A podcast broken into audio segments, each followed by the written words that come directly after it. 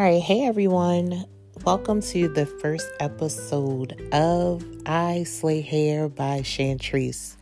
This episode is going to let you, the listeners, understand who I am as a person, but also who I am as a business person. Okay, so this is strictly just about who I am, how I got started, and how I ended up to where I am today. So let's get right on into it. Um, for those of you who don't know, my name is Shantrice, and I was born and raised here in Baltimore, Maryland, um, over in East Baltimore. Hey, but more so, um, a lot of people do not know I am a product of adoption. Now, um, my story I grew up in a loving home with a loving mom um, who 150% 10 toes down made sure I had whatever I needed, made sure that I had a great education, that I was brought and raised up into church faithfully, um, instilled great values into me, and she is the number one reason as to why I am who I am today, and I couldn't thank her more than enough. She's so proud of me and what I have accomplished. Um, with that being said, I do have a younger sibling, um, and she's three years younger than me.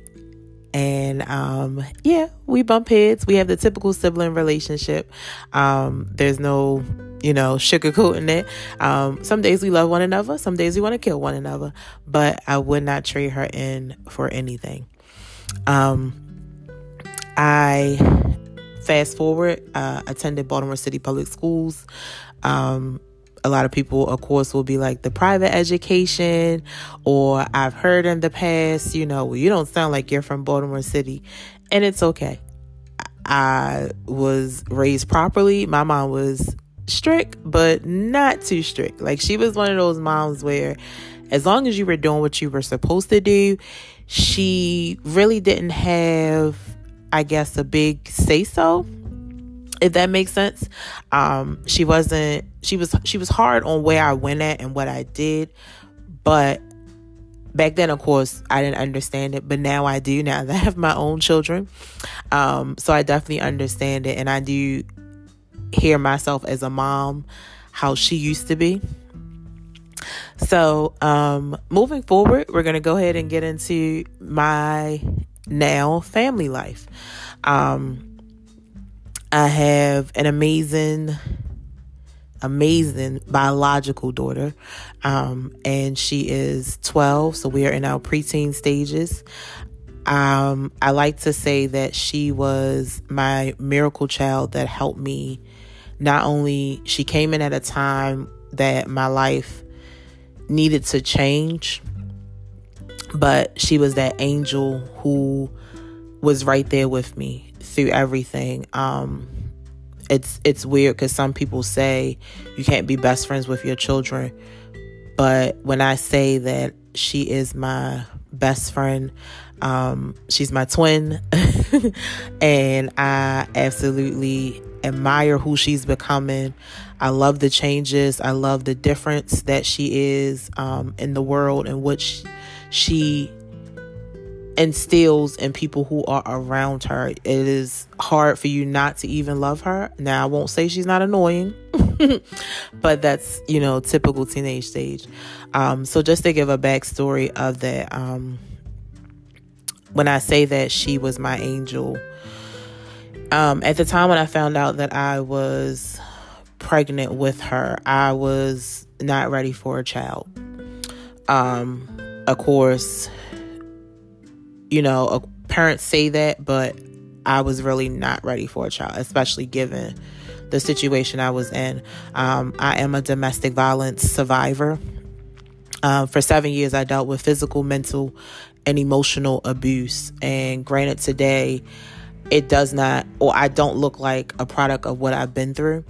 Um, it has taken years of therapy, it has taken years of self love, it has taken years of self assessments just to check in with myself to make sure that um, I, number one, love myself. Number two, demand the love of people around me to be able to love who I am as a person. And it is, you know, nothing but the grace of God that I'm still here today. Um, what made me become, what made it become an eye opener was uh, being stabbed back in my twi- at, being stabbed in my back twice. Um, and being rushed to the hospital and the doctor pretty much telling me any inches closer you would have been dead and you know it and it, it brings tears to my eyes now because it is it's a testimony you know um, domestic violence is nothing to play with of course we make breast cancer awareness a big thing in october However, it is also Domestic Violence Month.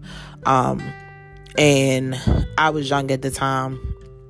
And of course, you know, I had my male figures around me, but I didn't have a dad. So I didn't know how a dad or see how a dad was supposed to treat their daughter or what their daughter shouldn't go through or have that, you know, brother or whatnot to be around and, and teach me or anything like that. So it was kind of me trying to figure things out as I got older and understanding and, you know, talking to people and having certain people in my corner. So, with all of that, it was it, it was a big ordeal. Um, but my looking at my daughter, it took that one day to pretty much just say, you know what, this has to change and it and it it doesn't have to change for me, but it definitely has to change for her. I don't want her to um, to see what this looks like. I don't want her to even be aware of what this looks like or even have an inkling of how a man should not treat her mother or her when she gets older to start dating. Um you know, so after that, you know, yes, it was hard dating. Um, I found some of the wrong men. Um, I accepted things that should not have been accepted by any woman. Um, but I also equally was able to grow from those lessons that were learned. I was equally able to be able to see where my faults were at in those relationships that I had. And to fast forward, I now have an amazing husband. I couldn't thank God more for him, for him being placed in my life. Um, when I tell you he is just a breath of fresh air, and it, it is it's different. It's a different type of love. It's a different type of glow when you have a genuine, true person who not only loves you but adores the walk the ground that you walk on will go above and beyond i mean if he could take the stairs up to the moon to bring it down, he would. Um, he's a protector, he's a provider, he is a nurturer. Um, there is nothing that, you know, me or the girls we ask for that we don't get. Um, and if he can't get it at the moment, he will go above and beyond to make sure it is done. Um, a lot of people joke that my husband is like, when does he sleep? because he is constantly working and constantly on the go. Um, and I, I absolutely love his drive, not only just his drive for his work ethics, but I love his spiritual aspects. Um, I truly believe that you have to be equally yoked um, in order for your marriage to be where it needs to be. Now, it doesn't mean that, you know, you both have to spiritually be um how do I word it? spiritually be, you know, into the same I guess spirituality. However, I do believe that you guys need to be on the same page when it comes to being spiritual. Um, you know, me and my husband, we we often joke around about it. He's AME born and raised, and I'm Baptist born and raised. Although the denominations are completely different, however, we both know that at the end of the day, we love God. We know that we come together, we pray together as a family, pray together as individuals, pray together for our marriage. Um, we both know that we are to do God's work. Um, and it's just so funny that his his favorite scripture is Romans 8:31, but it has now become my favorite scripture. Um, and we eat, sleep, live and breathe by that, you know, and and it's true because who can be for us if you are against us? And I mean, we we, we got a winning thing going on here, so we couldn't be around people who are are going against us or going against what we believe. We don't stand for that, and we're definitely a team when it comes to that. Um, moving on, I have also been able to inherit um, an amazing nine year old. She's now nine. Um, my stepdaughter, and she is absolutely a light amongst the room. She will go into any dark space and just lighten up with her smile, with her her words. Um, you know, she I call her my pumpkin. Um, she is hard on the outside, however, she is super soft on the inside, and it takes a little bit of carving, if you will say, um, to pretty much get into there with her. But once you're in there with her, she will love you and just absolutely adore you. And I couldn't be more proud to be able to call her my daughter, um, as well as, you know, hold the title of her second mom. So, um, yes, I'm very much excited about that. Um, so let's just go ahead and get now into the business side. Business side. Um, of course, when I first decided doing hair, um, I've been doing hair since I was seven years old. I started back when my mom, Lord, she couldn't do hair. So my mom would pretty much, I mean, she would do the ponytails. Um, she would do the overhand plaits. And I mean, put barrettes on my head. It would be a bunch of ballies in my head. I don't even know how. Like thinking back, I have no idea how I was able to even sleep in those things, um, because it was so many. But she always made sure we were dressed to the T. She didn't never let us go out the house without hair looking a mess. Um, one day I decided, you know, I'm just gonna play in my hair, so I started um, replatting the plaits that she would put in. And you know, I would get home and she would say, "Who was in your hair?" And I would say, "Well, nobody, mom." And she just kept, you know, she would argue back and forth with me. She would be like, I know somebody was in hair. You better not let nobody be in your hair, and that's not good. And you know, she had me paranoid because I'm like, I don't. She would be like, your hair gonna fall out. I'm like, I don't want nobody. I don't want my hair to fall out. But I tried to swear her up and down. I told her it was me. You know, so then she brought us every holiday Barbie you can think of. Every year we had a holiday Barbie for Christmas. Um, we had the big old doll house and the big old kitchen sets that came along with the baby dolls and everything. We had a whole playroom, okay? And still to this day, she has this playroom.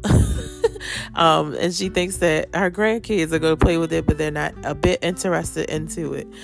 Um, but I would take the dolls, uh, you know, we would go travel over to family houses for events or, you know, whatever. And I would take my dolls with me. I put them in a bag or a book bag. And I would just sit and braid the baby's hair. And, you know, my mom would be like, wow, you, you're, you did that? You know, and she would encourage me. She encouraged me so much to the point where I actually started doing my sister's hair, you know, and back then my sister was going to do this tomboy stage. so she, you know, she wanted her cornrows going straight back or she wanted her singles. So, you know, we we adventured with it. Um, all the way to the point where I started like doing friends' hair from church or or people in the neighborhood's hair. Um, and of course my best friend will not let me live this down. It took us three days to put micro minis in her hair. So if you guys are ever around and y'all hear my best friend be like, "Oh, I want some micro minis," and I tell her no, that's why. Mm-mm. Imagine thick hair, but also imagine micro minis, these mini braids all over. Three days. It was a very long time. um, but we got it done. We got it done. And back then, you know, the prices weren't what they were, what they are today. I would love to say that I believe she only, I think I charged like $80 for them, for those micro minis. Um, but it was a lesson. It helped me understand I will never do those again. So they are not even on my services. I don't even offer those. Um, but it was definitely an experience and I, I wouldn't change anything about it. So I went on further, like during my college, after my college years, um, I got a job with the Baltimore City Public School System, and I would be a para during the day, um, teach during the day, and then the evenings I would get straight off of work and you know travel to my clients' houses, or I would go to um, wherever whoever needed me to do their hair. Um, so you know, I'm on the bus, I'm on the subway. I had some clients who would like meet me and pick me up or take me home when I was done, but I was traveling at the time. Um, eventually, I did that probably for about a good, I would like to say maybe four or five years. And then I think I had this one last client's house. Um, when I went to her house, and I had my daughter with me. And I think after that, I just refused to do any more traveling.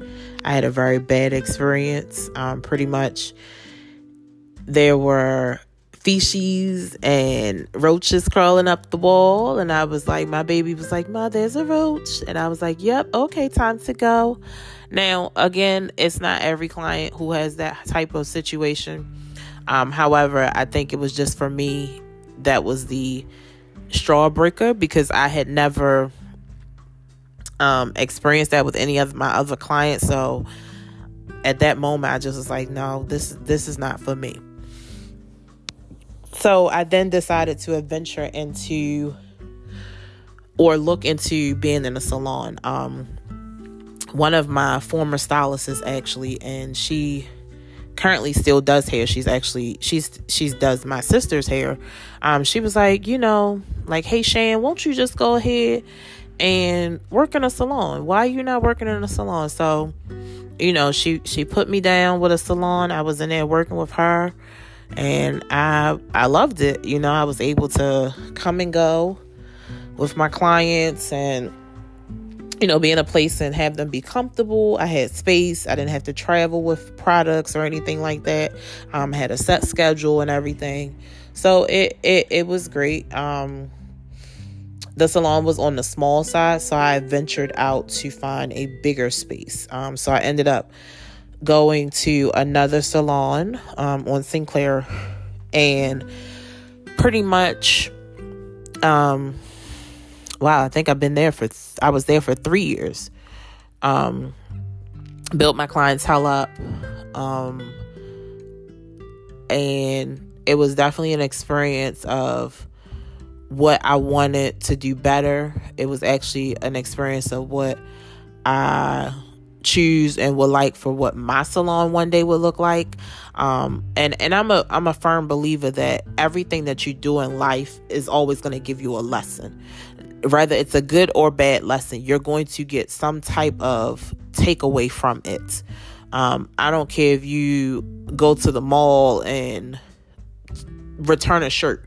It's an experience. Something is bound to happen that you're gonna like live and learn. Um, and I use Towson Mall as an example, right?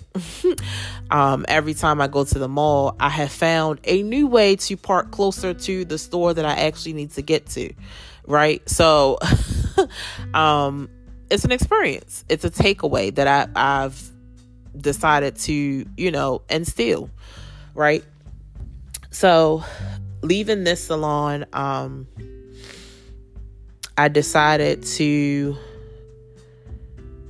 adventure into having my own suite and building my own brand. Um, it was time. It was time for me to build I Slay Hair. Um, it was time for people to know or see what Shantrice is able to do on her own. It was also that push that I needed to see if I can survive on my own. Um, and I can say now that I have been doing this now on my own for a year and some change now. And I have no regrets. I have no disappointments. Um, my business is thriving. I'm still learning the ins and outs. Of course, you know, right now is the season where, you know, braids tend to cut back because it's that fall winter season. So people are under the impression that, oh, a weave is a better way to go, or, um, you know, flat ironing my hair is a better way to go. And you know, granted, everyone is entitled to their opinion. However, it's nothing wrong with having a protective style during the fall time, actually. Um, you know, giving your hair a break during those time periods, yes, go ahead, put your, you know, flat iron it or put your weave or your wig on. But braids are a great way to help your hair breathe. It also is a great way to help your hair to grow. And I'm a firm believer that if you have the right stylist, you'll never have that issue. Okay? Um so yeah, so I am building my brand every day. Um my brand is my third child. um and every day I am exploring, every day I am teaching myself what to do or what not to do. Every day I am finding new ways to be able to accommodate my clients, finding new ways to make them comfortable. Um, my space is a peaceful space, my space is a no nonsense space. My space is a clean space. My space is also a spiritual space. My space is a ther- therapeutic space. Um, you know, I love the fact that I have great rapport with my clients, even down to my baby clients. They come in, they're comfortable, they know that Miss Shantrice is not going to let mommy fuss at them or daddy fuss at them. They are free to come in and and run their space. I let them run the I Slay Hair world in my suite. Um, and they absolutely love, they love the fact that they're able to have their snacks and they can be comfortable and, you know, they're free to watch what they want to watch. I let them even take control of the control, you know, remote and put on what they want to watch. If it means that I have watched Encanto five times within that day, that is fine. um, but yeah, so I hope that this very first episode has been very informational for you guys. I hope that um, you will tune in for more episodes each and every Monday. I look forward to the inbox messages or comments or text messages just to tell me what you want to hear, what you would like for me to talk about um, pertaining to hair, what you want to learn from me and I have no problem sharing the ins and outs of the business and helping you to understand more about your hair. So, I definitely look forward to getting more connected with you listeners. And I absolutely want to thank you guys for tuning in today. And I hope to talk to you guys on the next episode of I Slay Hair by Shantrice. You guys have a good night and enjoy.